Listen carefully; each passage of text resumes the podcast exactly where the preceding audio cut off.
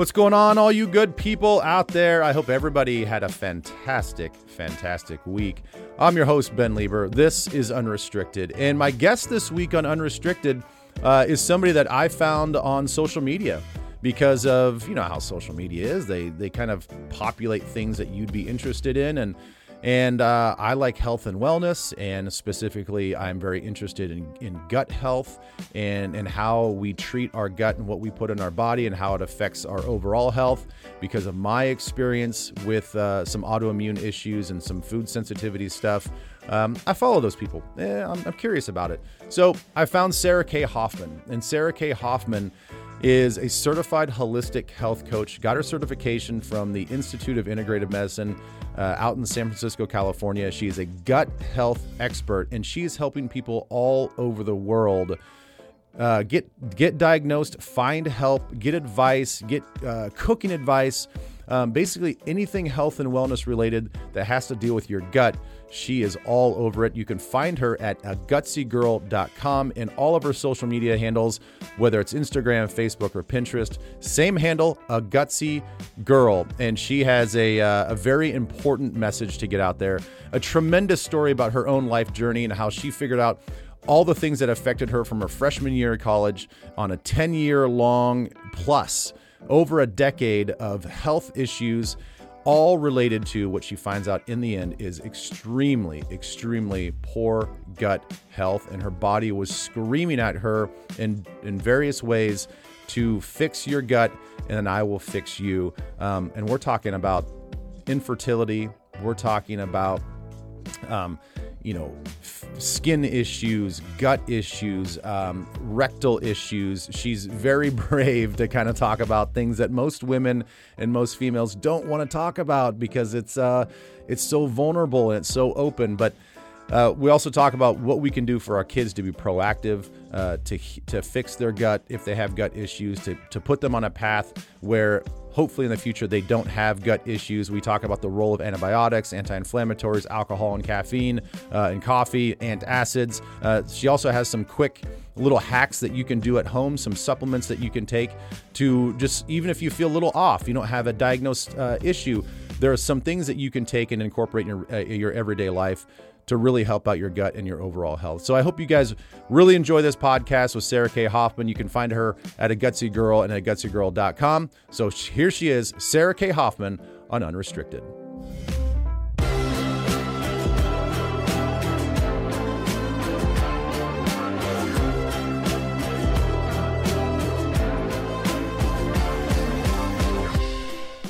Well, hi, Sarah K. Hoffman. How are you?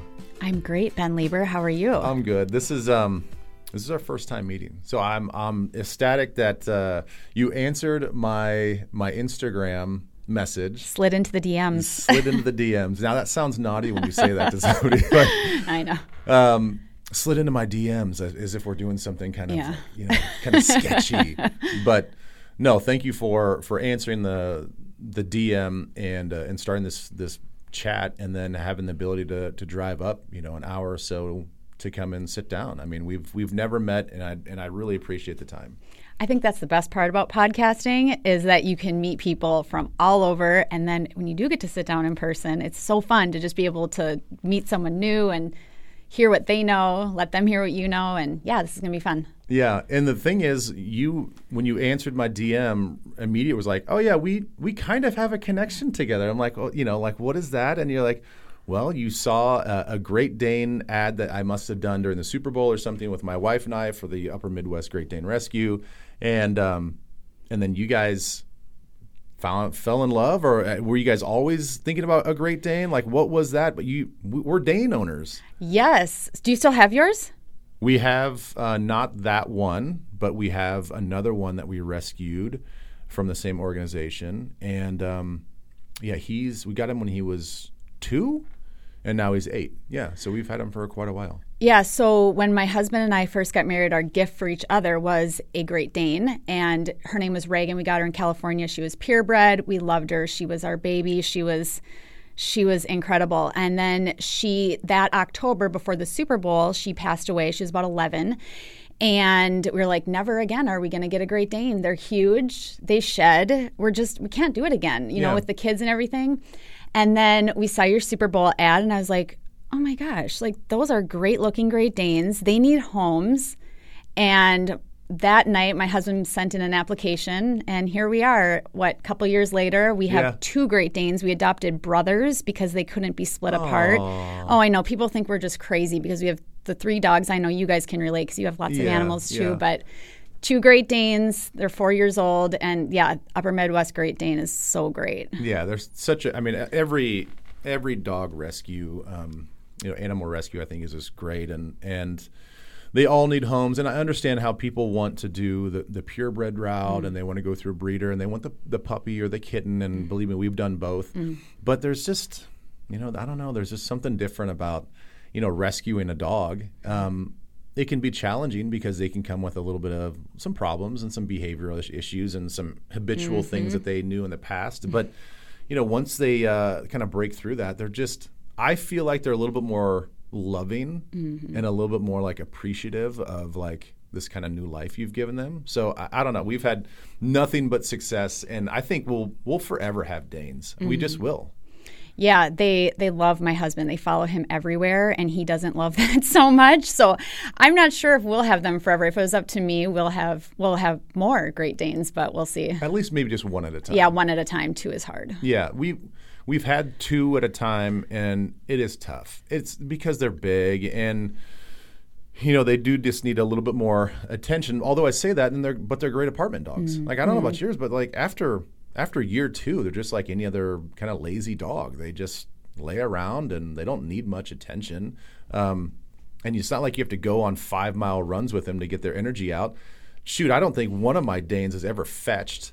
Like I can't take it in the yard and be like, "Hey, let's play fetch for thirty minutes." You know, I, I my buddies are like, "Oh yeah, my lab. I mean, we can play fetch for an hour." I'm like, I don't think my dog's ever brought anything back.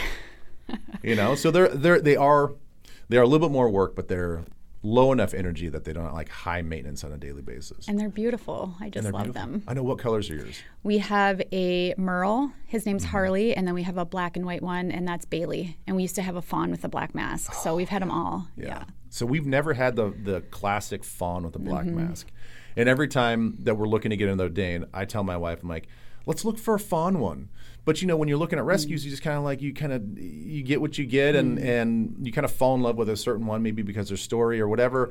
And we just haven't haven't got the classic Dane yet. So we've had all the other colors. We've had two blacks, Yeah. a blue merle, and a brindle. Yeah.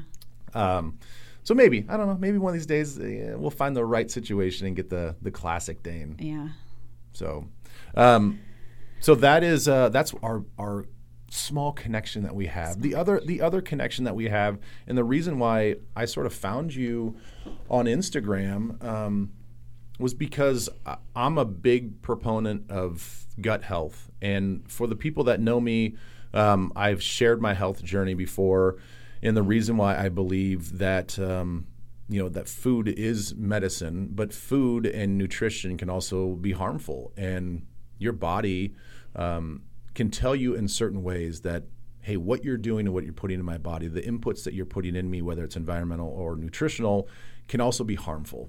And and I found out the hard way, and since that time, I've become you know, a big advocate for gut health, the importance of gut health, um, why we should be talking about it more. And so I do follow people on my social media channels that that live that lifestyle as well. You know, to be inspiring to learn. I know that there's so much to learn about the science of it. It's kind of evolving, and and we're learning more every month. I'm sure there's a new study coming out about this, that, and the other. But your your Instagram at a gutsy girl, um, I came across, and you know it's beautifully done. You have great content on there, and I started following you, um, and that's why I just think that you'd be a, a great person to to reach out to and and to get you on my podcast and talk about the same similar interests. So so with that, I'll just say your all of your social media, basically your your Pinterest, your Facebook, your Instagram at a gutsy girl, um, your website a gutsy girl, and you are a certified holistic health practitioner Mm-hmm. and and a health coach, right? I mean, that's that's kind of what your official title is, right? Did I miss anything there? No, that's great. I do refer to myself more as a uh, gut health journalist, though, because I really love the research in it. And then, you know, my Instagram, as you know, is very educational. So I, what I say is, I love to teach women or people in general, really, these complex issues and topics, and I put them into digestible forms that that you know that you can understand. So I I I guess I relate more to a journalist than I do, you know, any kind of like practitioner. But- Right. Well, and I think that's important. That's a good approach because, a, like with a lot of science, Mm. some of it, some of it can be overly technical and hard to digest, and you're kind of like, "What the hell did they just say? Mm. Like, what does that mean?" And if anybody that can break it down to where it's like, "Oh, that's a good analogy. I understand how that works." Um, look at Neil deGrasse Tyson. Why is he one of the number? He's a he's the number one astrophysicist in the world. Well, it's because he kind of breaks things down into a fun way. You know, Yeah. like the the idea of looking at the stars and trying to make sense of what's going on with our world and how it all connects um, is overwhelming and difficult and full of scientific words that people can't understand. But if you can keep it entertaining and you can keep it simple, um, you you become very popular and people like you, and that's basically what you're trying to do. Yeah, I always said that I wanted to be the Gary Taubes. Have you ever read any Yeah. of his? Yeah, the Gary Taubes of gut health. Um, I know he does. Obviously, everyone that's in the health field these days focuses in some way, shape, or form on the gut because it has become such a huge topic. Um, but I just am Gary Taubes on this little scale, the female version of that's. I, I just like to do the research and then communicate it. So. Have you always been research minded? You know, growing up and all that stuff. Were you kind of involved in the sciences, or is, or is it because, which we'll get into your story, is it because of your personal journey that you're like, ah, this is important? Well, it's because of my personal journey, but my background is marketing, advertising, English, like communications. So I never have done a ton of research or been, you know, interested in finding out all the things. I didn't do that until I got sick, but I have always been a writer. Like I have journals upon journals upon journals since I was probably 6 or 7 years old. I go back now and I'm like, wow, it's like yes, I can see how I, you know, am doing what I'm doing today. Yeah. So let's uh, let's start there. Your journey. Um, it's it's like I think a lot of health journeys takes place over a, a lengthy amount of time because of I think where both you and I were at age wise, there just wasn't that knowledge of like what was going on. You know, we were sort of stuck in this same Western medicine approach of like, let's just fix the symptoms. It's all about the symptoms. You take this for that, and, and if you have a side effect, and you take another thing. Um, and it takes a long time to get educated. And I think more important, listen to your body and what it's trying to tell you before you realize, oh, there's there's another way to attack this problem. So I'll I'll let you kind of take it from here and and um, you know tell us your health journey and what led you down to a gutsy girl. Yeah, it's it's a very very long journey and it's interesting because I can sit here now on the other side and I can look back and I can be like, "Wow, that probably contributed. That probably contributed." And I can look back as far as high school and think about you know, different things I did, the way that I lived, you know, just everything. And I can see how it was, it's just all part of this bigger picture and this story. Um, but I think my story really begins the uh, my freshman year of college. So, and this is seems to be very common with people in their health journeys is sometime around college. It's a really stressful time. It's like something different. Usually, you're you're doing things that you weren't doing before. Usually, and um, so I went off to college, and I was going through a pretty rough breakup. And I grew up in a small town in southern Minnesota. I went to school at the University of Minnesota. And growing up, and this where we live today, in that small town, I never really knew anything outside of that. And so going to the University of Minnesota was super overwhelming, you know, just in Yeah, and of itself. It's a big city. It's a big school. Yeah, exactly. And then going through the breakup, and then, you know, I lived in my own dorm room and just, I was homesick, all the things. well, it was a it wasn't very long into the school year, and I came down with some kind of illness. To this day, we don't know what it is, hmm. but for about two weeks, I was so sick. My mom, I remember she couldn't get a hold of me. She was she had told me like she was they were about to come up to get me. Um, I was throwing up. My throat was just awful. And that lasted for about two weeks. And after that, I was never the same. Wow, two weeks you felt like that? It was it was miserable, absolutely miserable. Um, I was never the same after that, and that is something that I always like to mention in my story because it's very very common for people. Either they travel abroad, or they get food poisoning, or they get some kind of mysterious illness, or uh, they give birth you know anything that's like this trigger this environment or some some kind of Yeah. trigger that that really sets you off. Like you might have had all these things leading up to it but then something is your trigger. And for me that was my trigger so after that, I just remember the rest of that year, I was in and out of the doctor's office. I was on antibiotics pretty much every single month. Um, I was I always had pharyngitis, tonsillitis. I I just couldn't get better. And I tell this story, and I, it sounds like it should be super embarrassing for me to tell, but I think so many people can relate to it that I am remiss if I don't tell it. But I had my own dorm room, and one of my first symptoms was that barely any air would come out of me, and the entire room would smell like rotten eggs. Oh my god. I mean, and I was like, something you were just rotten on the inside. yeah, literally, literally. I'm like something, and in fact, I have a, a post on my website called um, "Do You Smell Like Rotten Eggs" or something because you know I was able to research and, and learn all about that later on. But you know, I that was one of my first symptoms. Is I was that was awful. I was super sick. Um, my face, I got perioral dermatitis really bad. Um, was all around my nose. It's like a butterfly rash. Yeah, I was gonna say, well, it's a rash. It's a rash around your Okay. nose. So it was it's not like acne as as it's much. like awful acne. It itches, it's scaly. Oh. And there's also acne. I have pictures of it on my website from when I had it. It's, it was, it's awful. Um, and so that kind of happened all throughout the year. And it happened, continued on into my sophomore year of college and on into my junior year of college. Finally, at the end of my, and again, like I didn't make any lifestyle changes. I was just living my life. I was like, well, I'm young, I'm healthy, whatever, big deal. Yeah, and you always, I think we always have this idea that like it'll pass. Yeah. it'll it'll be fine. I'll just I'll do this or I'll be on this medication for a week or so. It'll be fine. Yeah. and you'll just move on with my life. Yeah, exactly. So, the end of my junior year of college, I the the doctors had recommended that I have my tonsils out because I had been sick so much. So, right before my senior year of college, I had my tonsils out. So let me stop you there real quick because I know that there's so much of this goes goes hand in hand between the gut and the brain. Mm-hmm. When you look back at that time, that let's say that two year stretch from your freshman year to your junior year, and then you know you're getting your tonsils out. I know that you're not at the end of your journey, but did you notice mental changes as well? Did you have? Did you notice? Was it harder to concentrate in school? Did you have brain fog? Did you have any of those like maybe mental psychological experiences that some people have with poor gut health? Maybe, but I never correlated it. And even looking back, I don't know necessarily that I could correlate with that because I always was very depressed in the winter. But again, we live in Minnesota, so it's like, I don't know. Brain fog, yes, but I was drinking a lot. Yeah, I mean, college life, you know, not sleeping as much as you should. definitely not sleeping as much.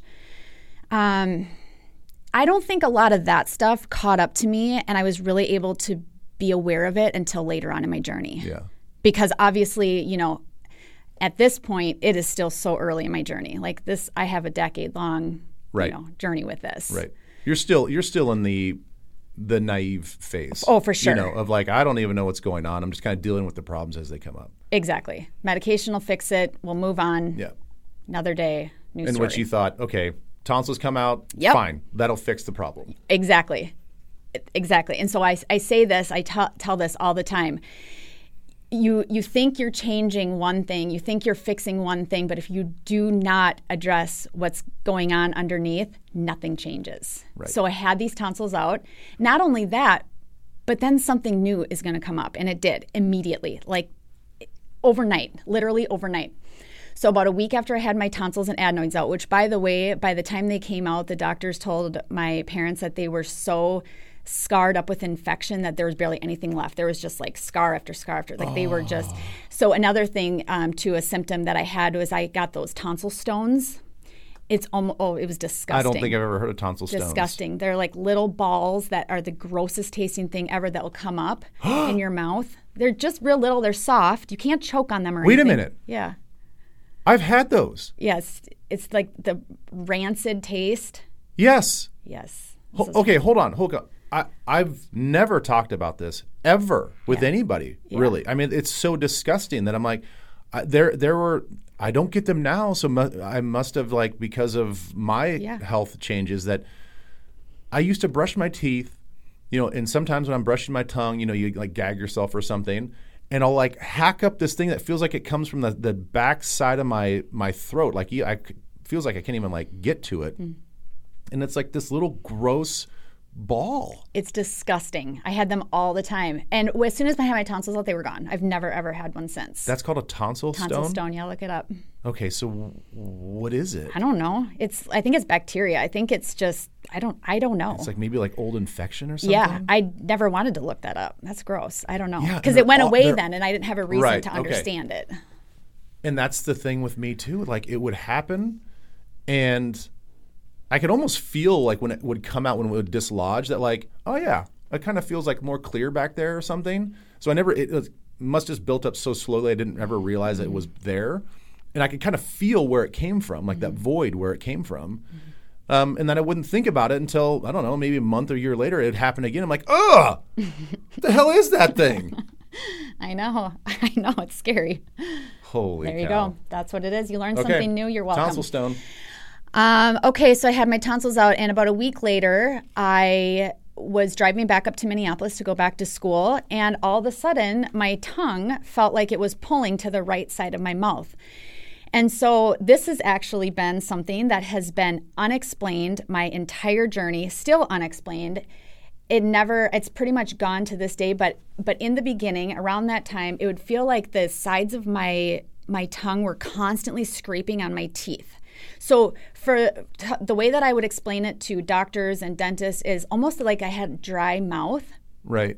but I did never had dried mouth. Like I have been tested for everything, I never had that. But that's what it felt like. There was no there was no physical sores on my tongue. There was nothing ever in my mouth. Okay, so it was just the most bizarre thing. So that happened, and then senior year of college comes, and that mouth thing won't go away. This is what I'm talking about. You know, you can get rid of one problem, but I still wasn't addressing anything. I went back to living my old life, and now new things are popping up. So I go into my dentist. Well, I went into the doctor first, who had no idea what was going on and whatever. Then I went to the dentist, and it was a dentist who actually changed my life because he was the first person who ever said, I'm wondering if it's some kind of food intolerance you might have because there was nothing visible in my mouth. It was like no one knew. Still, they still don't know. And so that was my first aha moment like, huh, a food I'm eating. Now, keep in mind, up until this point, I was no stranger to diets or dieting or food or. Sure. But I had. a- Conventional dieting and all that stuff. Right, Right. but I had a very unhealthy relationship with it in college, right? I was very um, fat free, sugar free, low calorie, you know, like just all over the place. Right. Right. You know, just I had no clue about real nutrition, real food, just that less is more. Right. You're just kind of like thinking, okay, calories versus expenditure. Right. That's kind of, and however you get to that point is like, that's my diet. Right, exactly.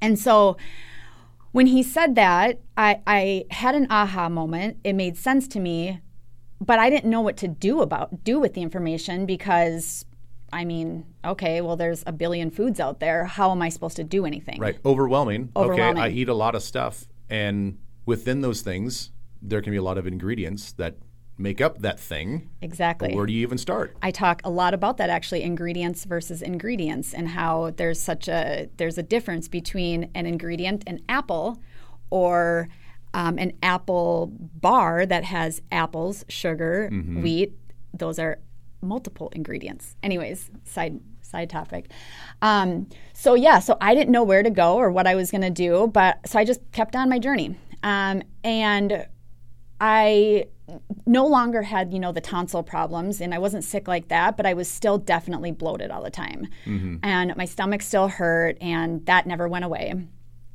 So the summer after I graduated from college, I got a job with a division of News Corporation and I moved out to LA. And again, it was another huge transition. You know, I always wanted to go out to California. I was like, this is going to be the life for me. Yeah. California and LA is where I'm like I was destined to be there. Uh, the problem was I absolutely hated it. Like I got there and I was absolutely miserable. I was wearing a three piece suit every day. I hated it so much. Um, I didn't like where I lived. I didn't. I didn't know anybody. I was, Where did you live? I lived in the quote unquote Beverly Hills adjacent. Actually, there is something called that. Um, it's on Bedford Drive, I think. It's um, Hmm. close to where the News Corporation's at in Century City. Okay, yeah, yeah. I know where that's at. Yeah. Yeah. I mean, so there's nothing bad about it, but it Yeah. just, I mean, coming from Waseca, Minnesota, Yeah. and even Minnesota in general, and just not knowing anybody. And, you know, the weather was great. That's probably what kept me afloat. But beyond that, it was just awful. Yeah. Um, and so I think just the stress of all that and not making any changes to my lifestyle kind of saw me get to another level. I remember, um, you know, wearing the, those tight pants and suit every day. My stomach was constantly, it just felt like, I, I always explain it like it felt like gremlins were pushing against my stomach. You know, it was like I was always bloated. I could never get comfortable. Um, but I just kept going along. You know, actually, what I did do when I moved out there because I thought it would help is I got myself probably the first gym membership I ever had. Yeah. You know, and um, to this day, like I love working out and I've done all the things now. But at that time, I didn't. I was like, well, I think I need to take care of this bloat. Maybe I should get a gym membership and start working out. Um, but that didn't help. So Did you notice it getting? Would it get better or worse based on what you put into your body? for sure. But so- but it was constant. But it would be maybe exacerbated by uh, a heavy pasta meal or something. right, but that's really all I ate. Yeah. you know like i would i remember i would go with my roommate at the time we'd go to trader joe's and we'd get these little um, bread rounds and i was like oh they're just mini you know they're like 100 Right. calories whatever this, this can't hurt me but i remember every time i would eat those i would feel just miserable Off of just like this one little tiny thing. Yeah. Yeah. And you're just like, I didn't eat this huge spaghetti and meatball dinner. Like you. Just yeah i never this- ate a ton Yeah. I, I never yeah i never ate a ton in one sitting but i just kind of again ate fat free sugar free things Yeah. you know Yeah. and i was poor living out there Which everybody is. Yeah. So I mean, it was like, what can I get for forty dollars at Trader Joe's? That's going to be, you know, for the next two weeks, Yeah. whatever. Um, but so I was miserable there, and then I, my boss asked if I would transfer up to the San Francisco location, and I did. I moved up there. Another hot mess, and I think you know, really, I tell this part of my story real fast, but I think that the thing that's important about it is that lifestyle and our happiness or lack thereof plays into this a lot.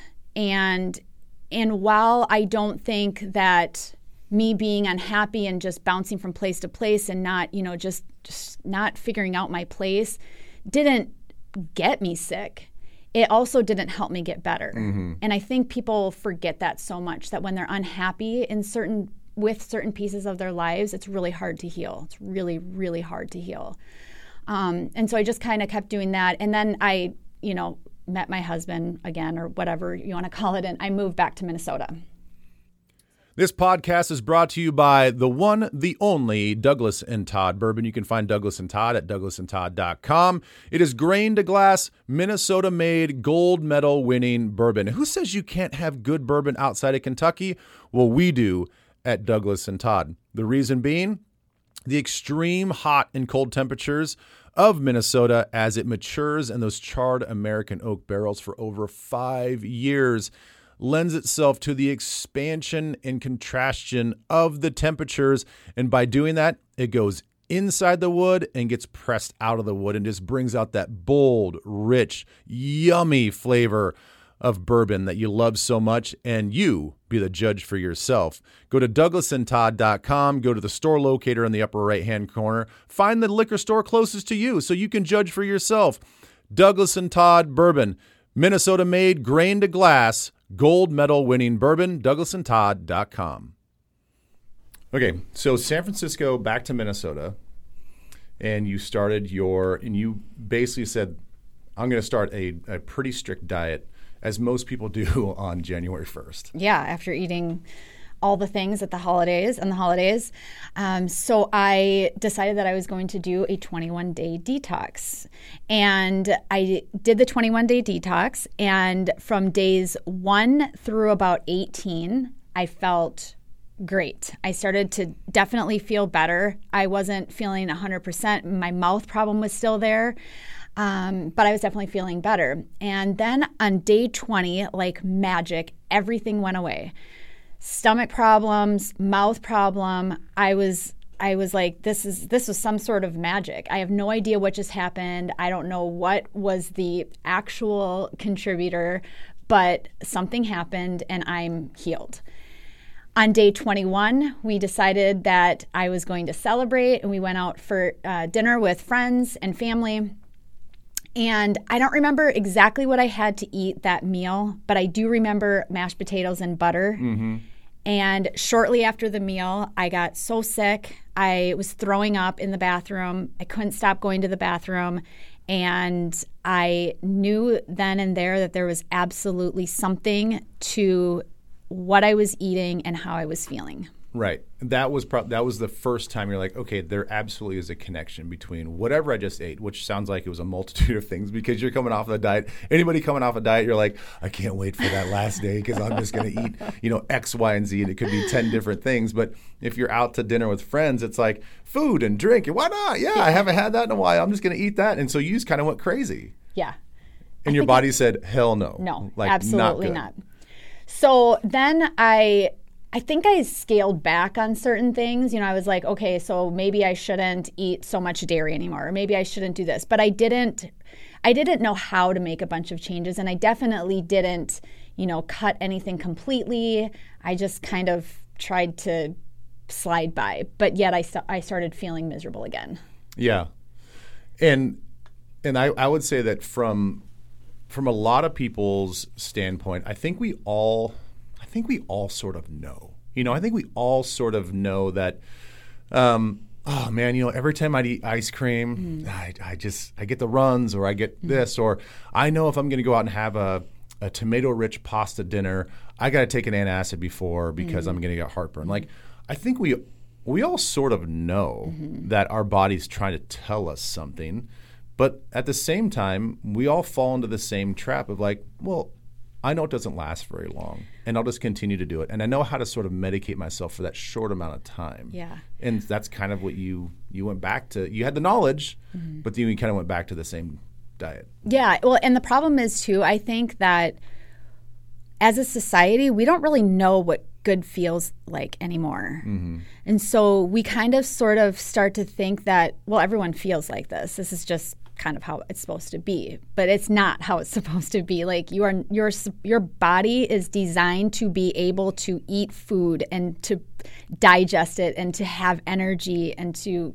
feel great yeah so then, so that's obviously not um, that's a, a, pivotal point in your journey, but your journey is far from over. Far from over. So then, after that, shortly after that, my husband got transferred for his job, and we moved back to California. And I said, "Sure, I will go back, but we have to go to Northern California to a town that I have never lived before." So we moved back to California, and that was about 2006. And from 2006 to 2008, I still just kind of kept on the journey doing whatever. Shortly before we got married in 2008, I had my first colonoscopy and endoscopy. And during that, they found that I had colitis and I had proctitis, which was it, it's just a it's a form of colitis that affects the rectum.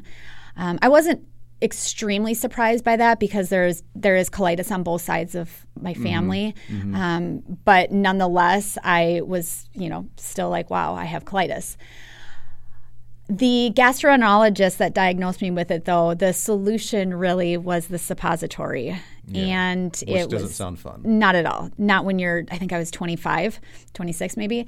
Um, and it was called Canasa. And, but I, I trusted him and I believed him because he's the doctor and he's there to make me better. And so I took it, but the problem was it made me worse.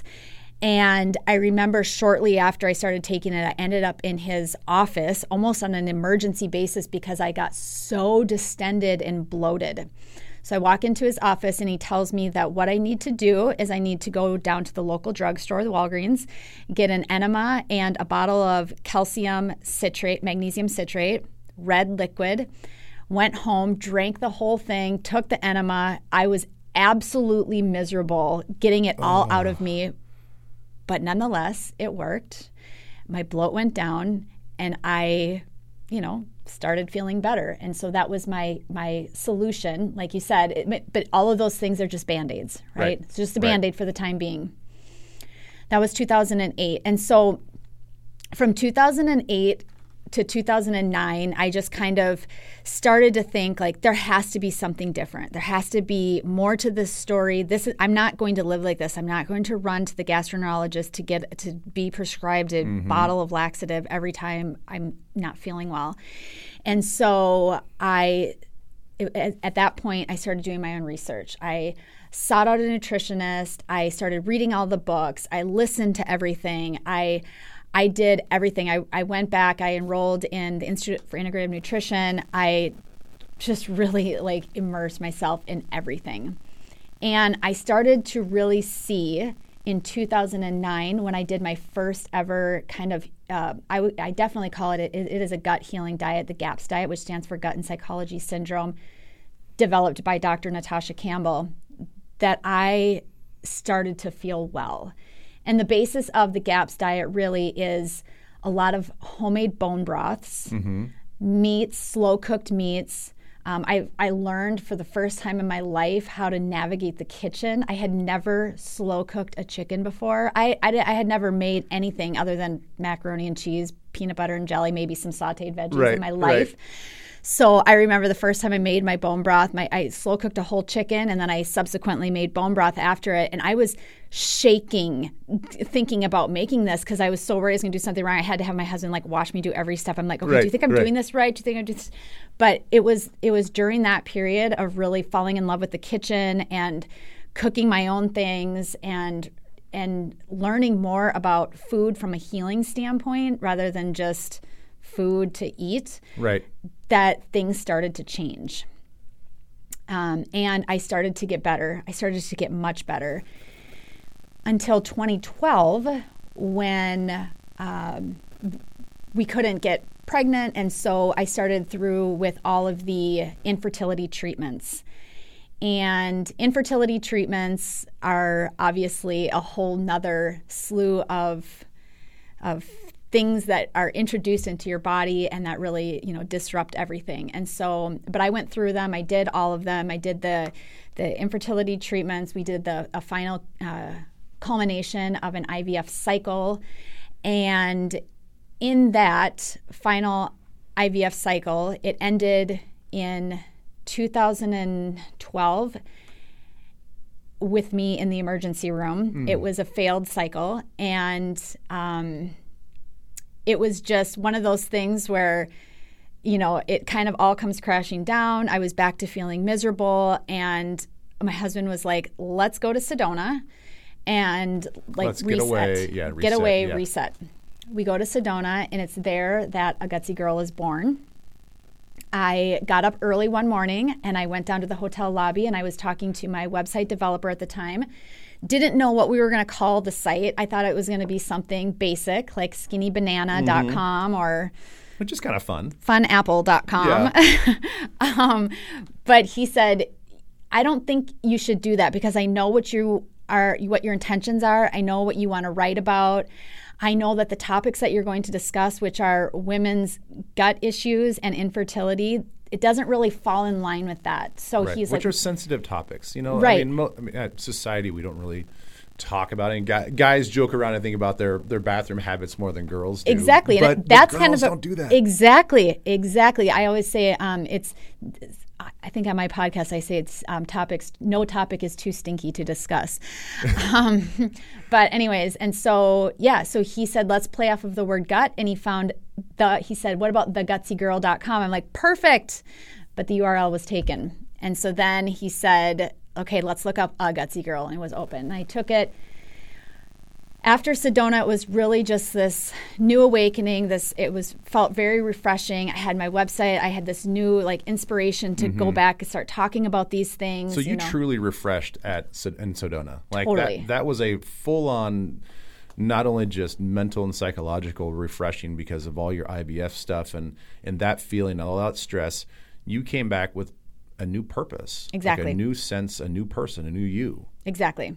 So came back. So as soon as we got back, we actually started the foster to adoption process, which is pretty complicated in California. You have to go through tons of classes. I mean, I felt like I was scrutinized for everything. I'm like, was this really happening right now? I mean, I'm pretty sure that we're capable. Yeah. Um, but you know, we went through all of that, and I was able to focus on myself again without all of the drugs and medications, and just really healing. And I was feeling great.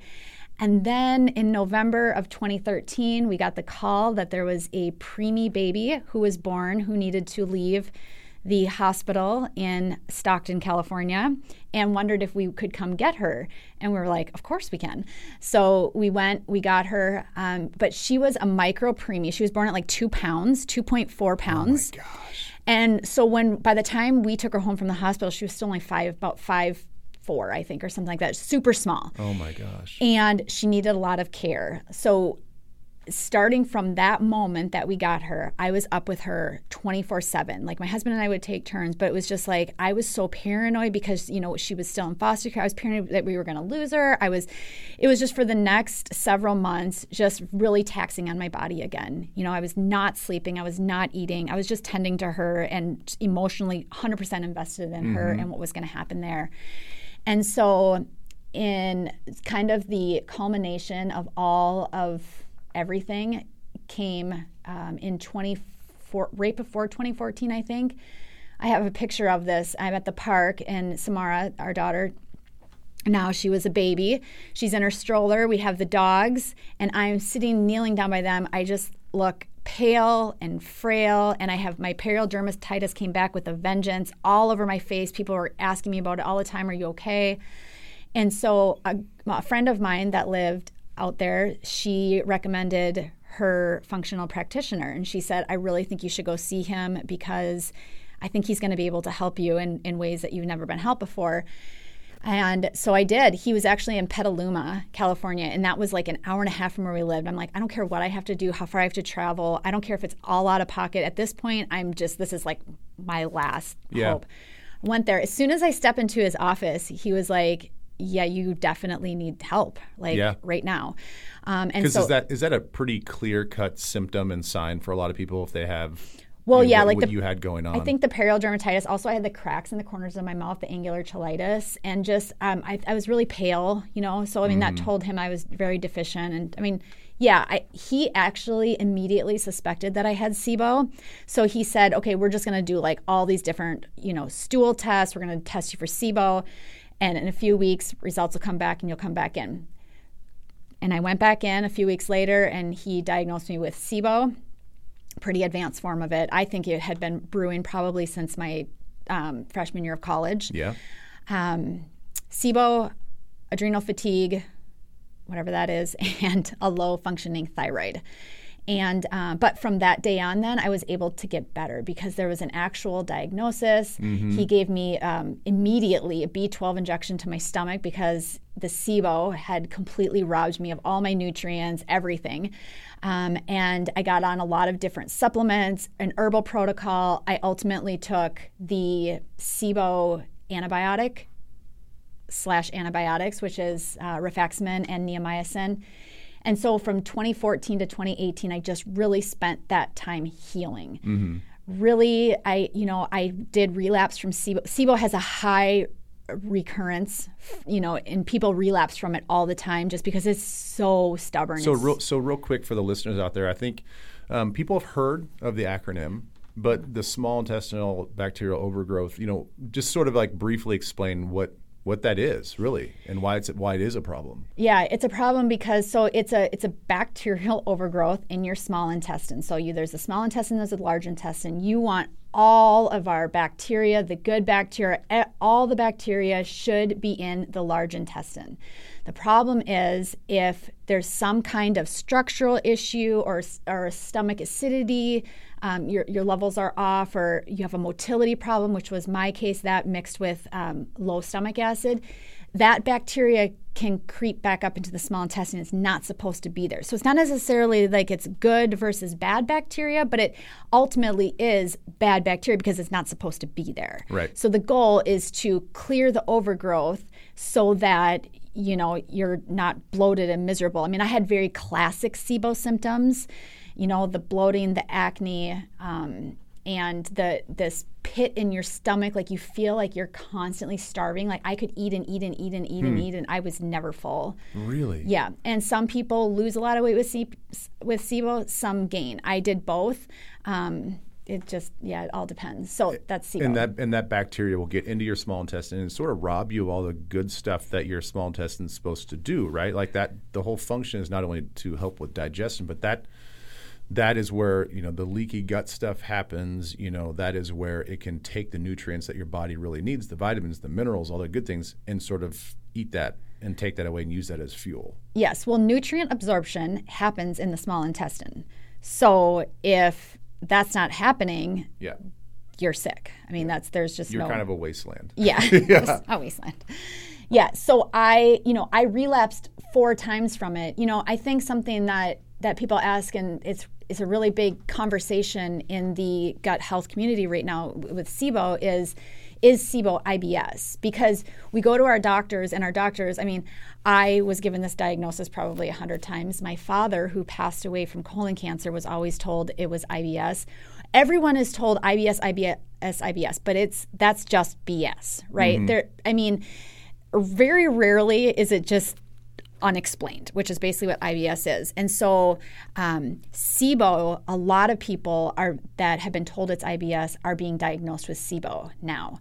Um, and so I think that's something that's really important to mention because um, it can it can help so many people if they had that accurate and, diagnosis. and you so going back to the testing because i agree with you in my own journey the relief that i had when the mayo clinic told me to just to continue to, ca- to take this pill to make my hives stay at bay um, they gave me no answers um, when i finally found a, uh, a functional medicine doctor and we did all the tests and found out through the blood tests and through my symptoms like okay you have leaky gut you're reacting to, the, to these specific foods.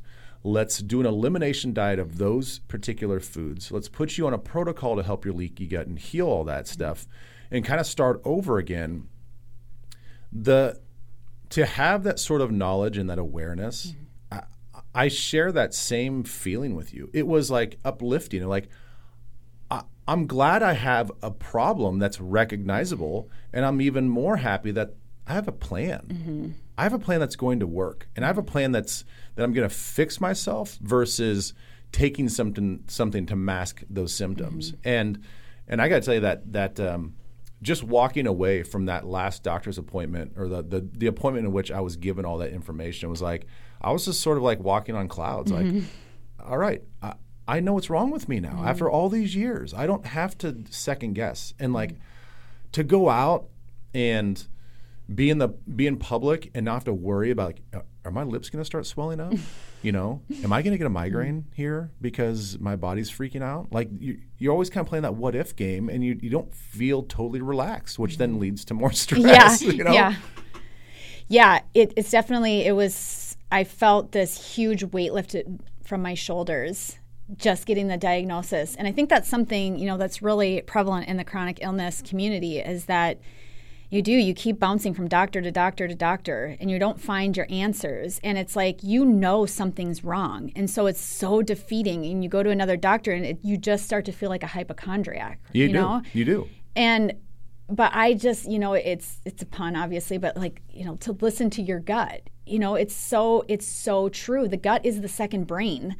And there's something to that. Like you, you you can't make this stuff up. You know, No, like you can't. Certain and, things you and just even can't make up. and even at a very acute level um, you know some people might say like well i don't i don't have this um, this rash on my face or i don't have you know the hives and the swelling that like that i'm talking about or the migraines whatever but let me put this out there as a, as a disclaimer that these things can can come about in the most minute ways. Like, does your nose get stuffy after you eat mm-hmm. something?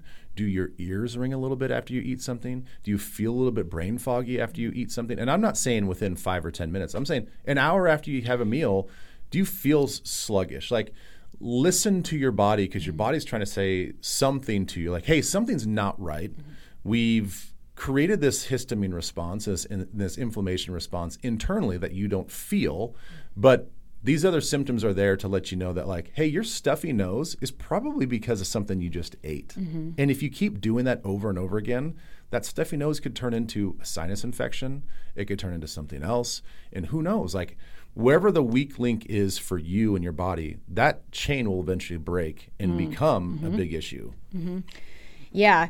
Um, I yeah, I can't agree more with that. So it's exactly what happened to me and it was it was just like one thing after another.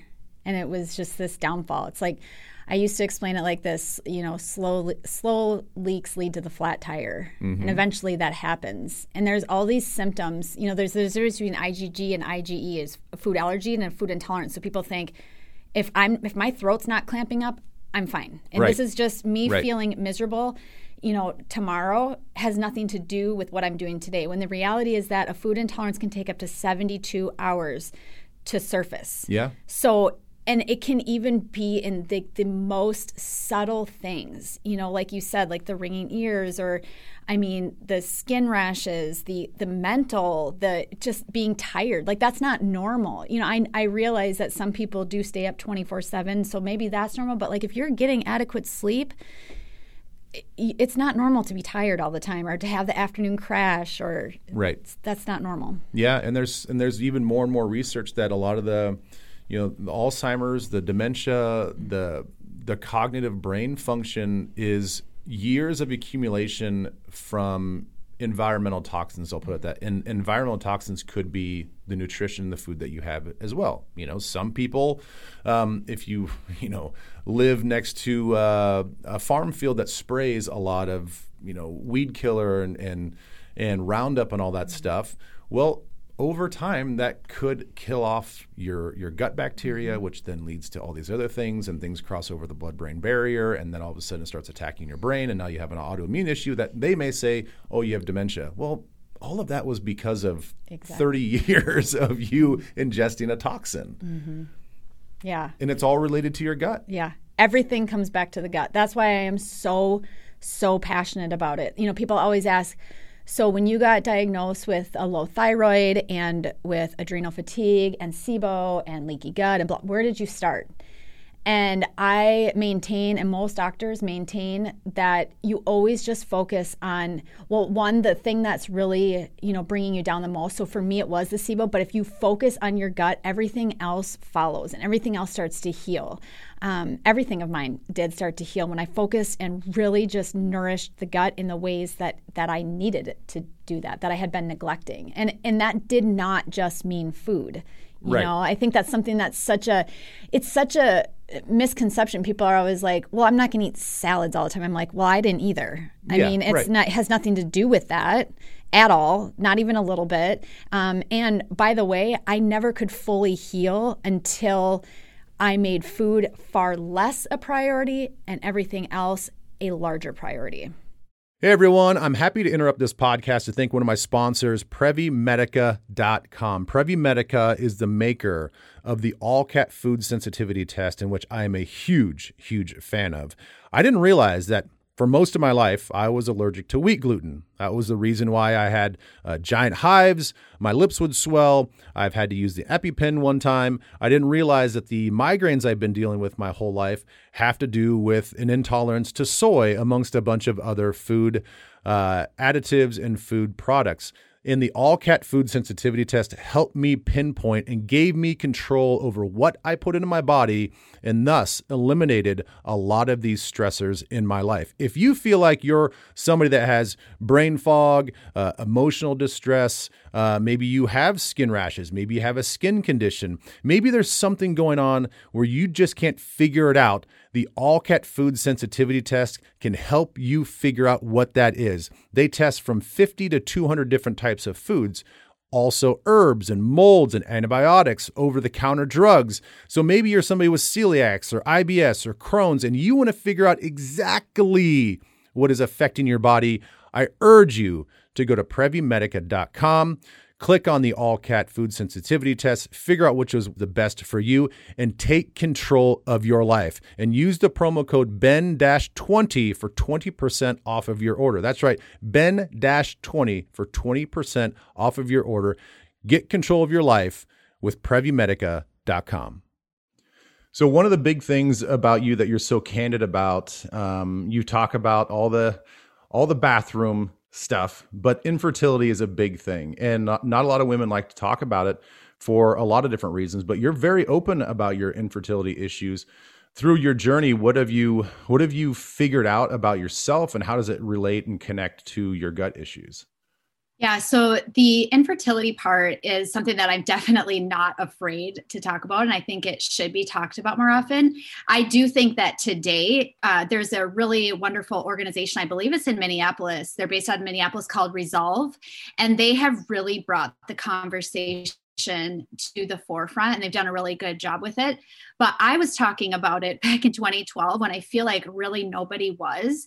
It's one of those conversations that as women, you're like, well, I thought that's what I was supposed to be able to do is to have babies and and then when you can't it's you think that you know that there's something wrong and and there usually is something wrong for me personally though um, i've never you know really shied away from the conversation because I, while it's still very unexplained for me and why we never got pregnant, um, it was it was definitely a blessing because I, you know, we we then went on to adopt three children from the foster care system, and my doctor was able to really explain to me like it didn't necessarily have to do maybe directly with my gut but indirectly it did because I wasn't even able to take care of myself and take care of my you know what was going on with my gut and really focus on healing. So there was no way that i was going to also be able to create another life the, simultaneously. I know that sounds for a lot of people that sounds like but that doesn't make sense because people get pregnant all the time but i just look at it as Uh, you know that's just that's just part of my story and that's okay. And there there was a different there was something different and for me better waiting. Yeah. And i think that that it does make sense. And i think there there's always exceptions to the rule. I mean you see we see healthy people have issues and we see what we would perceive as non-healthy people have no problems with getting pregnant and having babies and having healthy babies. And you're kind of like well why am I over here as a healthy individual, taking care of myself, trying to do all the right things, and this other person, you know, is eating fast food every day, maybe a smoker, maybe drinks maybe the more than they should, and they're cranking out babies left and right, and it doesn't seem fair. But I think the one thing that we all kind of learn through our through both of our journeys and talking to other people that um, your immune system and the way your body reacts internally really sometimes has no bearing on the outside perspective on the on the way you look on the outside. And and you don't really ever know what's going on unless you kind of go down each one of these paths and, and talk to each professional talk to a specialist you know inside and outside of traditional medicine. Um, and i just think that that's um, that's the message i think that needs to be put out there is hey don't give up hope. I mean there's lots of people that that can find a quick fix. Maybe it is. Maybe it is something that you can find through uh, a traditional doctor. Maybe it's something you can find through a functional uh, doctor, integrated medicine doctor. It could be as much as SIBO or uh, a heavy metal issue. But I think, I think just the the idea of if your body can't take care of itself, then how's it going to take care of something else? I think this, that's just a great clean way of looking at it. You know, it, it does it does biologically make sense to me that if you can't if you can't sustain your own life in a in a good way, then how are you going to create life in a healthy way? You mm-hmm. know.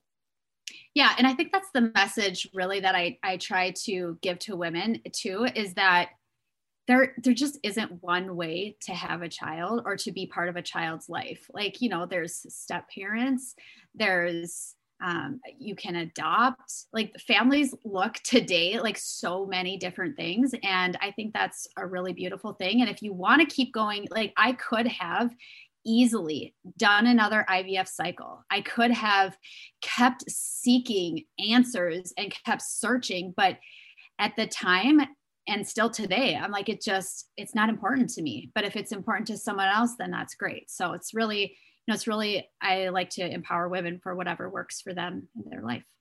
Yeah, yeah, and and like you were saying, you know, earlier, the the IVF treatments are not they're not pretty either. You know, they can have some some pretty negative um, side effects on your own body. You know, just trying to have kids, it can make you feel kind of crummy too. And you've you've talked about you a decade of feeling kind of crummy. You know, so yeah. it's you know what how much more can you take? Yeah, a good fun decade. So much fun. you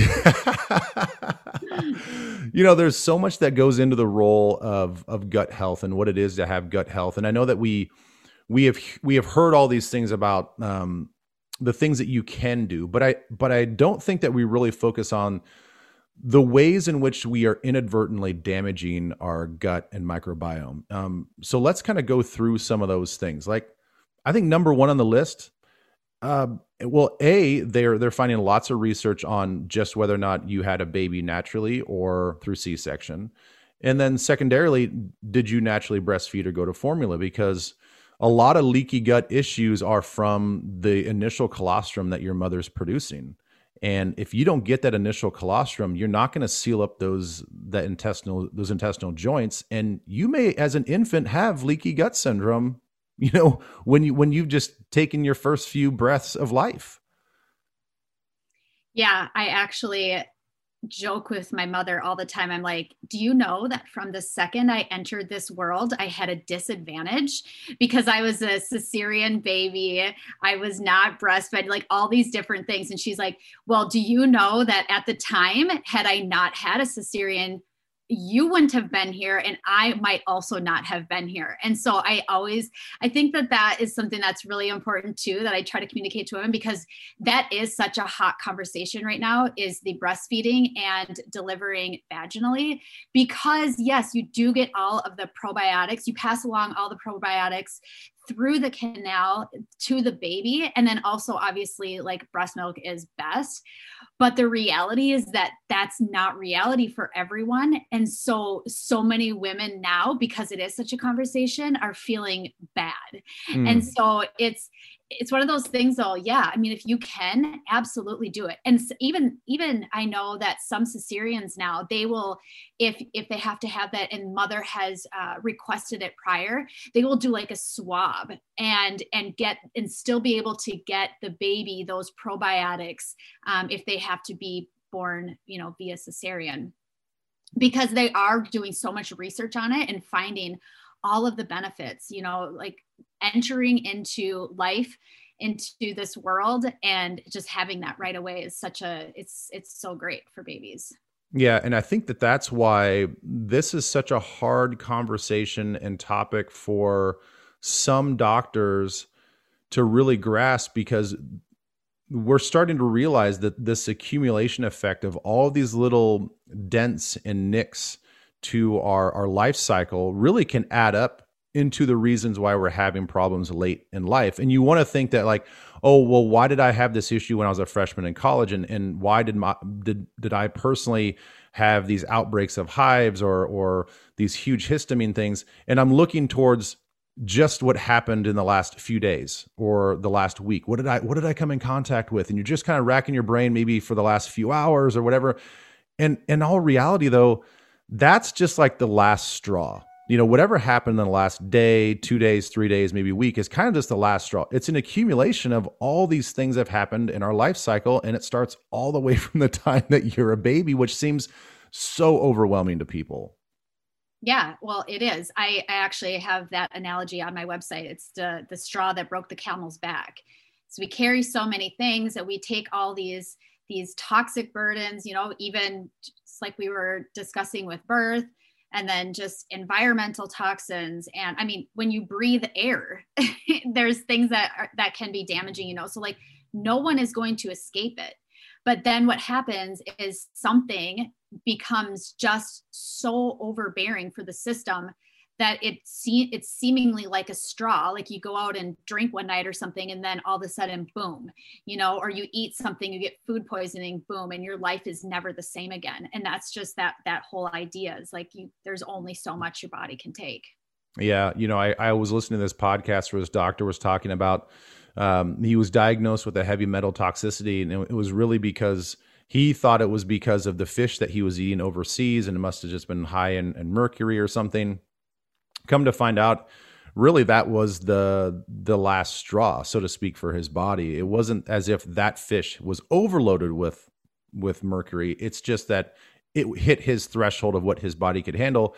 And looking back at his childhood, he's like, I lived next to an auto plant that was pushing heavy metals into the air uh, by burning stuff and doing whatever. And it was a buildup from his whole life of really having heavy metal toxicity. So it's it's fascinating how far you can trace it back. Now, another one that is very very common that causes a whole bunch of disruption is is antibiotics. And I know this is a tricky one too because baby's got an ear infection. What are you going to do? The easy answer is here's some amoxicillin, here's some low dose antibiotics. Let's let's kick this. Let's make the baby happy you do that maybe once and it's fine, but repetitively, all of a sudden now you start really damaging the gut uh, microbiome. But it's, I understand how and why parents get stuck in these cycles and kids are getting their guts destroyed because you want that quick fix and you don't want to feel terrible all the time. Yeah, it's, it's, uh, the antibiotics conversation is very similar to the medications one and anything that's in that realm. It's a tricky one because antibiotics are life saving. And uh, I learned my lesson the hard way. You know, when I was first on my journey and all I wanted to do was be supernatural, I didn't want to, you know, I never, I actually preached drugs or um, food and lifestyle versus drugs and medication. And I really believed that I would not need any drugs or medication. And so I lived like that. And I remember I actually got really sick. This was um, maybe like 2009, 2010, I got real sick and I knew that it was bacterial, you know, because antibiotics only help bacterial infections. They don't help viruses. I knew that it was though, and I kept fighting it, kept fighting it until I just started throwing up at home. My husband was like, you should probably just go in to see if it's like something that you need a, a an antibiotic. I went in and I did. I had strep and they gave me the antibiotic. And because I hadn't taken antibiotics in years, it literally worked in like five hours. Whoa. The next day, I almost felt 100%.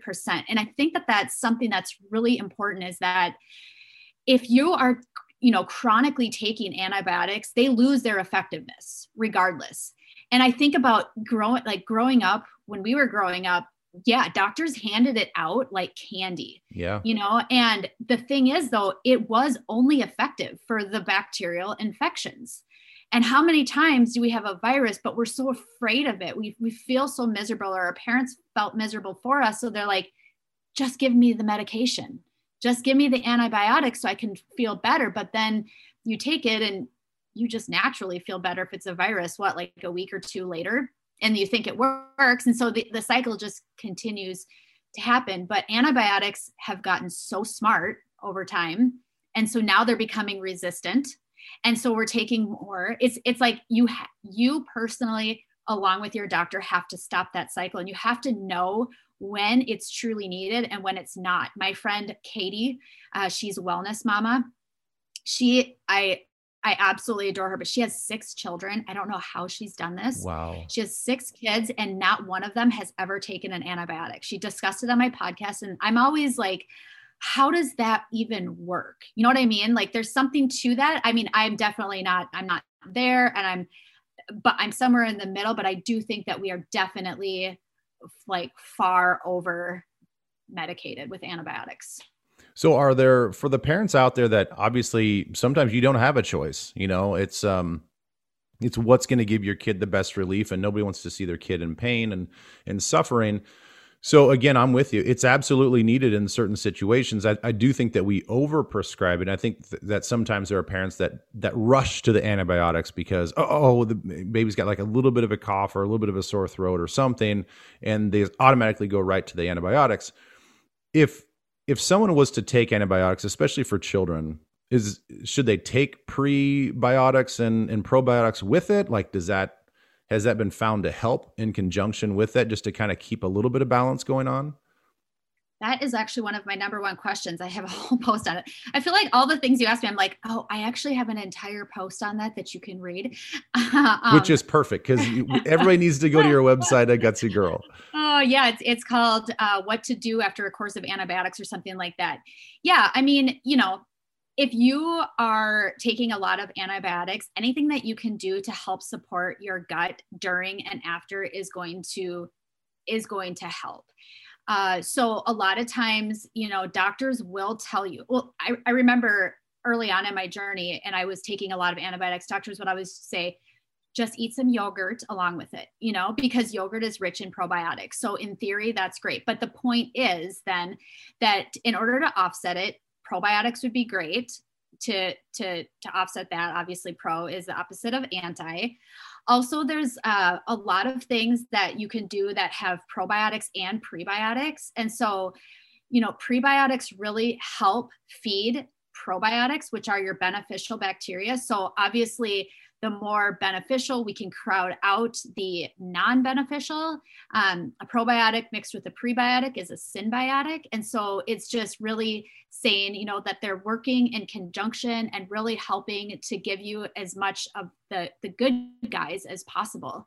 And um, yeah, so anytime you can do that with food or with supplement, I think it's it's really helpful. And and I'm sure your you know doctor or practitioner will will tell you the same thing.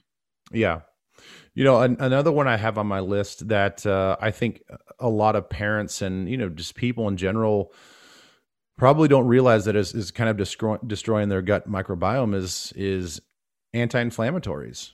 You know, the the Advils, the the Aleve, uh, the prescription stuff. You know, I myself, you know, it was my issues were sort of connected with all the prescription antibiotics that I was taking as a football player. You know, we sort of we just sort of live off of those things and it's one of those things you don't really think about too much because it's just a pill you take once a day and it makes you feel like you can go out there and perform and everybody else is kind of doing it but year after year um, you know taking injections of toradol before games all of that stuff you know kind of slowly again accumulates over time and you know leads to chronic disease and illness. Yes NSAIDs are definitely inflammatory, and I'm not sure what your experience is like. I, obviously, I'm guessing you took some form, if not many forms of painkillers during your time playing football. But if you recall, um, NSAIDs and painkillers both can leave you very constipated. That's one of the reasons why they do have such a negative effect on gut health. Not, you know, not only because they are inflammatory, but because they leave you constipated. And whenever you're constipated, obviously what's happening, you're not eliminating the things that should be eliminated.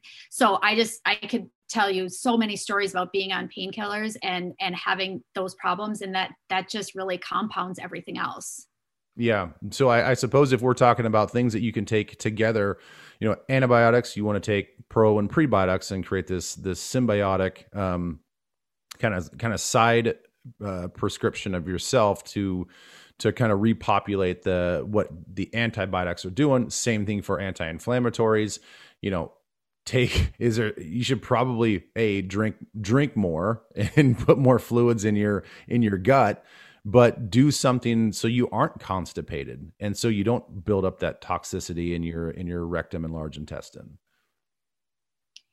Yeah i'm i'm really big into all the things to help prevent constipation. Obviously fiber is probably the biggest thing that has been you know scientifically proven researched time and time again in the United States, it is recommended, I think, 25 to 35 grams of fiber a day, which is so low compared to a lot of other places. The Hazda people is, is the Hazda tribe was studied in Africa. They had over a hundred grams of fiber a day, just like from roughage.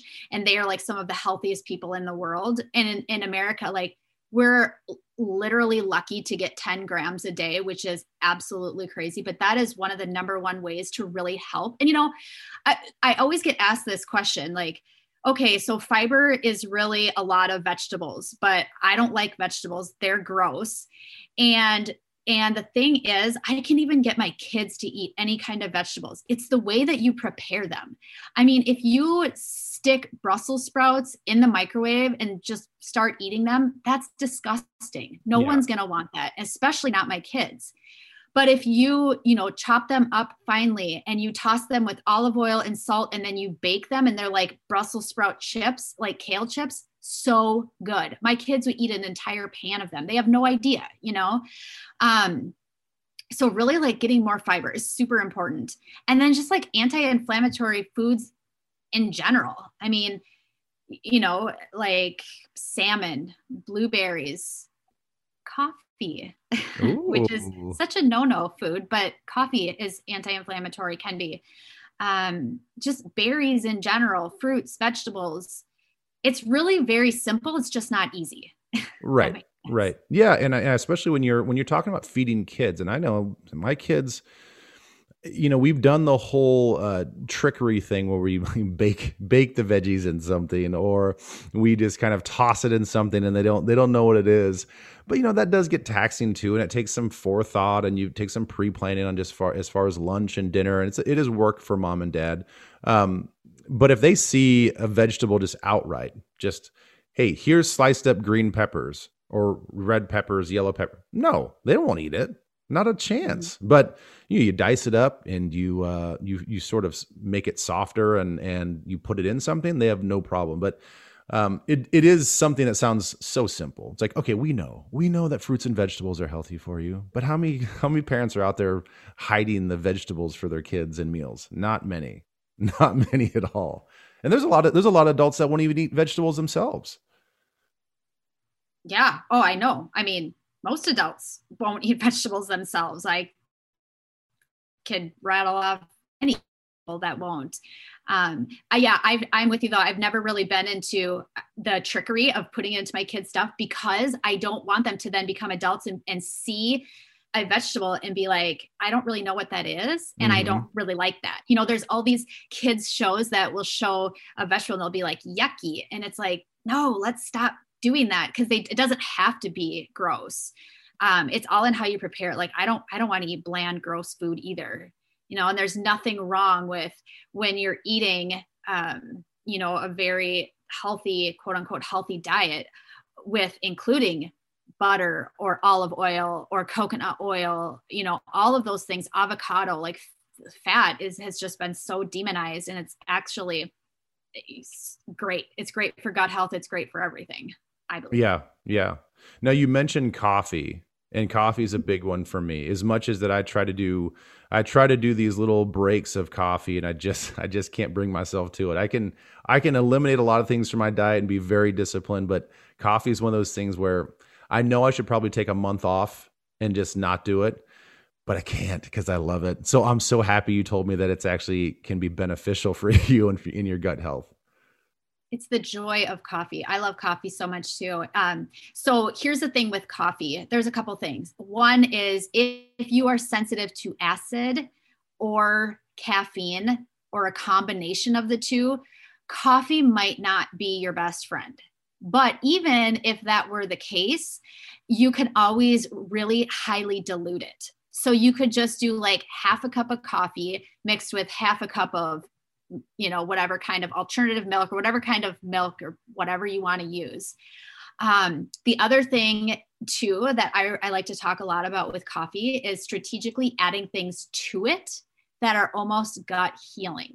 So, you know how we were just talking about the whole vegetable thing, hiding it into foods? I do that all the time with things like coffee, smoothies, juices, oatmeals, whatever it is for my kids. And I will strategically add in gut healthy or gut healing things. And I do this with coffee. This is, um, I love to do it with lattes uh, because I love lattes. And, mm-hmm. you know, I believe that they're, coffee is great for us. So I'll add in things like L-glutamine, collagen, um, just anything really that I can add to oatmeal or smoothie, you can put into coffee too. So it's kind of a little hack that I have to be able to, you know, enjoy coffee and and still pretend that you're, you know, doing something so healthy for yourself, um, but still able to, you know, um, be healing or be healthy. Yeah. So you you bring bring up an interesting topic of let's suppose that there's a listener or many listeners out there that that say, "Well, I don't feel like I have any anything that is misdiagnosed or any sort of ailment, but I do think that I could I could be on this road of just having better healthy gut decisions in my daily life." Like what are what are some things that people can implement just in their daily lives just to slowly maybe undo some of these things that we've we've been uh, you know throwing our bodies, some of these toxins, maybe some of these things that we don't even know about. And he's like, I just want to clean up a little bit, clean up my gut health, you know, make some better choices. What are some things that people can just do at home? Yeah, so very simple things would be adding in some of these gut boosters like the L-glutamine, um, which is just a white powder. Actually, a lot of athletes love using it because it also has um, implications for uh, gaining lean muscle.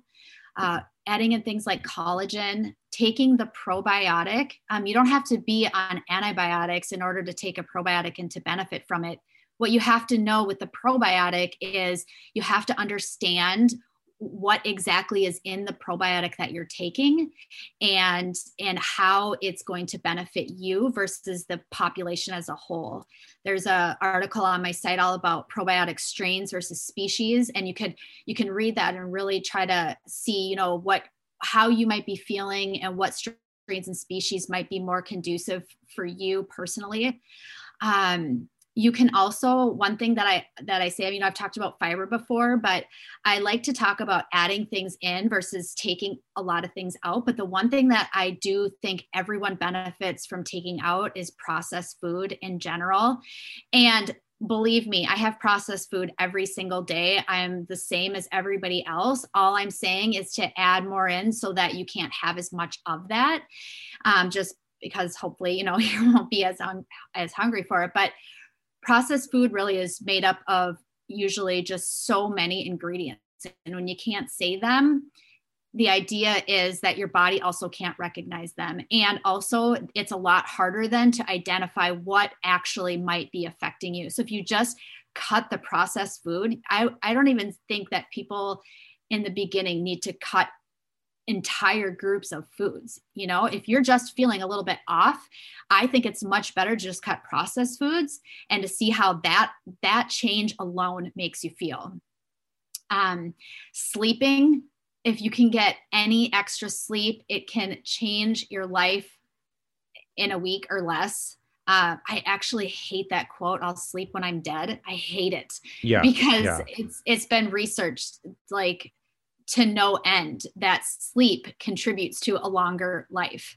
So I think that that's something really easy. And then really just, I think, understanding more about your life and your situation and your stress levels. And for a lot of people, especially people that are probably listening right now, like reconsider like your job, your extracurricular activities, like the things that that make you happy that bring your stress down versus the things that are raising the levels because all of that really plays into how you feel in your gut and you know your immune system in general on a day-to-day basis you know it's so interesting that you talk about sleep you know i look I love Dwayne Johnson as much as everybody else. Like I I follow The mm-hmm. Rock. I think everything that he does is relatively, you know, gold, right? I can't stand this idea that he is like hashtag team no sleep up at 4 a.m. in the Iron Paradise Paradise. I'm like, man, would you shut up? Like, you can't possibly think that you want us to all believe that you're up every day at 4 a, 4 a.m. pumping iron, doing this stuff, And if you are, that is such a horrible message to send. There are so many young people out there. They think that the only way I can conquer the world and be successful is if I get three to four hours of sleep, I burn it hard from both ends, and I train like the rock. That is not how you do it. It just isn't. I don't know how he's doing it.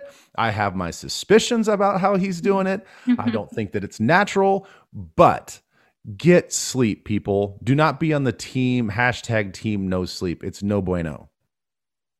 Yeah, I mean, I actually naturally wake up at 4:30 to 5:30 single day, but I go to bed really early. So I don't think it's necessarily when you have to go to bed or when you have to wake up, but you just have to get your sleep. And so, and I know that going to bed at night is so challenging for so many people because of this, that, and the other. I mean, even these these glasses, you can see me right now everyone else can't but i wear these all the time when it's you know even several hours before i'm going to go to bed because i want to block blue light you know? It's, mm-hmm. it's there's so many things that go into falling asleep at night but if you can really get down your sleep habits it, it could really it can really help.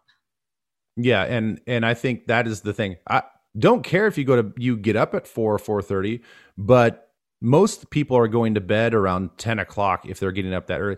He's making it sound like an Instagram. He's got one shot where he's finishing up a, a, a movie shot at like one in the morning. And then the next post is like 4 a.m. getting after it. I'm like, come on, dude. Like you're, you got three hours of sleep max and you're in the gym hitting it hard. I just, I just don't believe it. Glorifying uh, the hustle. I know he's he definitely is glorifying the hustle, but I think it's to the detriment. He and he is ninety nine percent of the time all for health and wellness. Uh, I just think that that that's a little misconstruing uh, to him or from him. Um, one of the last things I want to talk to you about, and we've kind of we've kind of alluded to it a little bit here and there, is is the idea of giving your gut some rest. And there's a lot of research on time restricted eating uh, intermittent fasting. You know, how important in, in your knowledge and what you've learned is it to give your gut a rest from just processing foods, whether they're whole foods or processed foods? Personally, in my experiences, uh, practicing intermittent fasting and meal spacing, which are different things, drastically helped my stomach feel better and my days get better. So I when I first started practicing intermittent fasting, it was the final time that I healed from SIBO. So it was in 2018. And for the longest time, I resisted it because I was like, no, when I get up at four in the morning, I'm starving. I'm probably going to eat a whole breakfast and get on with my day. There's no way I could ever do this. But the research was there for SIBO in specific, I mean, and for a lot of other things, but for me at the time, that the longer we could rest, the more our bodies were just focusing on digesting, and I wasn't, and and it and the SIBO was able to kind of quote unquote starve itself out, right? So I did, I started practicing and I told myself all you had to do was do it a couple times a week, at least for 12 to 14 hours, and see how it goes. And what started happening was I noticed that even if I would do it for 12 to 13 hours, I felt great those days. The days that I wasn't fasting longer, I could run into problems early on in the day. And so then I started practicing it more and more and more. And today I do it seven days a week. I mean, if if I have a slip up here and there or whatever, no big deal. But uh, just in, in general, I do it seven days a week. But in addition, I also practice meal spacing. So people always are like, okay, if you do intermittent fasting and meal spacing, how do you even eat? Like, when right, do you right. eat? How do you eat enough?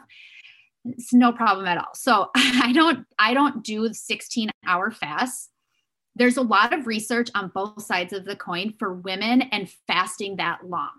So a lot of a lot of the idea is that women in childbearing ages should stick to more of like the 12 to 14 hours, just like for hormonal purposes. I know there's research on the other side as well, but for me personally, I found that 12 to 14 hours was perfect. Mm-hmm. So I stayed there. And so, like, let's say I get done eating at I eat early at night because I have three small children. So we get done eating by 6 p.m. So that means that by 8 a.m. the next day, I can eat because it's already been 14 hours and I don't want to go much past that. So I'll eat at 8 a.m. And every meal that I eat, instead of snacking all day long and interrupting migrating motor complex, that cycle that basically sweeps through the digestive system and kind of like, yeah, just think of it like a sweep, it clears through everything. Instead of interrupting that process, I just let my system be. So I'll eat a decent amount at eight, and then I will at least give myself usually three to four hours. They say the MMC runs every 90 to 120 minutes, but they say then if you're practicing meal spacing appropriately, you do wait three to four hours. So I wait three to four hours and then I'll eat enough again. Like it's just a matter of eating enough so that you're not starving and you don't think you need to grab something every hour and a half. So I went from a huge snacking life to a bulk meal, like very satiating, and that's it. Yeah, and I think that that even from an anecdotal um, standpoint with myself, when I practice the the time restricted eating where you're doing the 14 to 16 hours between meals, there's a point where if I say I'm going to have my first meal of the day at 11 or 12 o'clock in the morning, you know, 11 in the morning, 12 o'clock, 12 o'clock noon, there might be a time at like eight o'clock where I'm like, I got a little bit of hunger pains or something. But if I, once I push past, it's maybe 30 minutes. That, that window from 8.30 to noon is my most productive, my most alert, and my most mentally sharp hours that I have throughout the whole day. And I and and I don't think that that's just me making up. I really think it's my body just processing like, all right, we don't have to concentrate on your gut. We don't have to concentrate on breaking down food. We can now send that energy to what the task that you're doing right now, whether it's a physical task, a mental task, and I feel great. And then what what ends up happening is then I have lunch and then I get sleepy and, then I, and then I'm like, I yep. then I feel that a little bit of that crash of like, okay, body's sending energy to, to digest. I feel a little less sharp in the afternoon, and then it picks up again and kind of get that second wave before dinner. Um, I, I, think that there is absolutely uh, some merit to it, and I would encourage anybody to to start practicing, and even even maybe practice. And I know that you take the stance of uh, or have the perspective from a, of a woman and, and the hormones, but I'll even do a 24 hour fast and and i think that feels good too just to kind of like refresh like once a week just don't eat you know maybe coffee and water and that's it and and i feel amazing after doing that as well yeah with people that have severe gut issues that actually works and if I ever relapsed from SIBO again, I would be doing more of an elemental diet, which does include a lot more of that no eating, just because I know all the benefits of it now. And um, and yeah, you're right. It's just there there there are a lot of benefits for a 24 hour fast too. Yeah. Well, Sarah, we have covered quite a lot, and um, you know, I I can't thank you enough for being on here. Your your your journey and your story, I think, is is definitely worth telling, and and it's amazing to to to watch you and to hear your story and how it's sort of refocused your whole life's journey. You know, you took this sort of bad negative energy that you've had for a decade, and then you reached a moment in your life where you said, "That's enough." I'm done. And you forged a new course in your life and you're super successful at this new venture. And and I just want to say congratulations. Um, good luck going forward. Let's let's stay in touch and and thanks so much for being on the podcast. Yeah, thank you. This was awesome. I I do believe that it's my my life's mission, it's my passion, and it's it's exactly what I'm supposed to be doing is making sure that no one else has if they have to take a decade to feel right to feel good like you're supposed to feel every single day. Yeah. So everybody, it's a gutsy girl on all social channels and a gutsygirl.com. And and Sarah, what what is coming up on your website and your podcast that uh, people should know about? Yeah, I mean, we publish a new podcast episode every other week. It's always focused around the gut. There's nothing else beyond that. It's always um, you have doctors. I have microbiologists and I try to get, you know, as many um, well researched people as possible. I also love telling, um, sharing other people's stories and journeys on the podcast. Um, I'm working on creating an online course for people who are out there Googling, okay, where do I start? How do I start? Because it's, it's such a, oh, it's, it can be such a mess. And I, and since I've it took me so long to untangle it. I just really want to help people not have to go through that. So I'm working on that. And also the um, A Gutsy Girls Bible book will be out pretty soon. So yeah, I'm just working on a lot of fun things and and I would love to connect with anyone. Yeah, well, that's awesome. Um, thanks again, and um, say hi to the family, and uh, we'll be we'll be looking for all the great stuff coming out of a gutsygirl.com. Thanks, Ben. We'll see you. Bye. Bye. Well, I can't thank Sarah enough. You know, behind the scenes, everybody, there was uh, some some technical issues, which was totally my fault and a little bit embarrassing. But you know, Sarah was a trooper. Uh, she she changed her schedule to make this podcast all work on on multiple occasions. So I can't thank her enough for her her generosity and her time and her story. I hope you guys found that her story uh, was as impactful as I did, and the reason why I reached out to her. I think it's a really important message to get out there that gut health does matter, and and not to take anything away from traditional medicine, but they just aren't schooled in some of the things that the functional medicine and integrative medicine uh, really really focuses on, and they're, they're true experts on. So if you're somebody out there that you know, I don't know, maybe is going through the same thing that that I went through or that she went through, and you feel like you throw you want to throw your hands up in the air and and you get frustrated with the answers that maybe you don't get you know there is another path. There's another way to to hopefully look at what is going on with your your health and wellness possibly your gut issues. So again reach out to her at a gutsy girl and a gutsygirl.com i want to thank my sponsors as always I have to thank Prevumedica. You know, we this is a, a whole podcast based off of health and wellness, and Prevumedica has been there for me as well with the Alcat food sensitivity test. Uh, you can find that at Prevumedica.com. Use the promo code BEN-20 for 20% off your order at Prevumedica. I also want to thank Douglas and Todd Bourbon.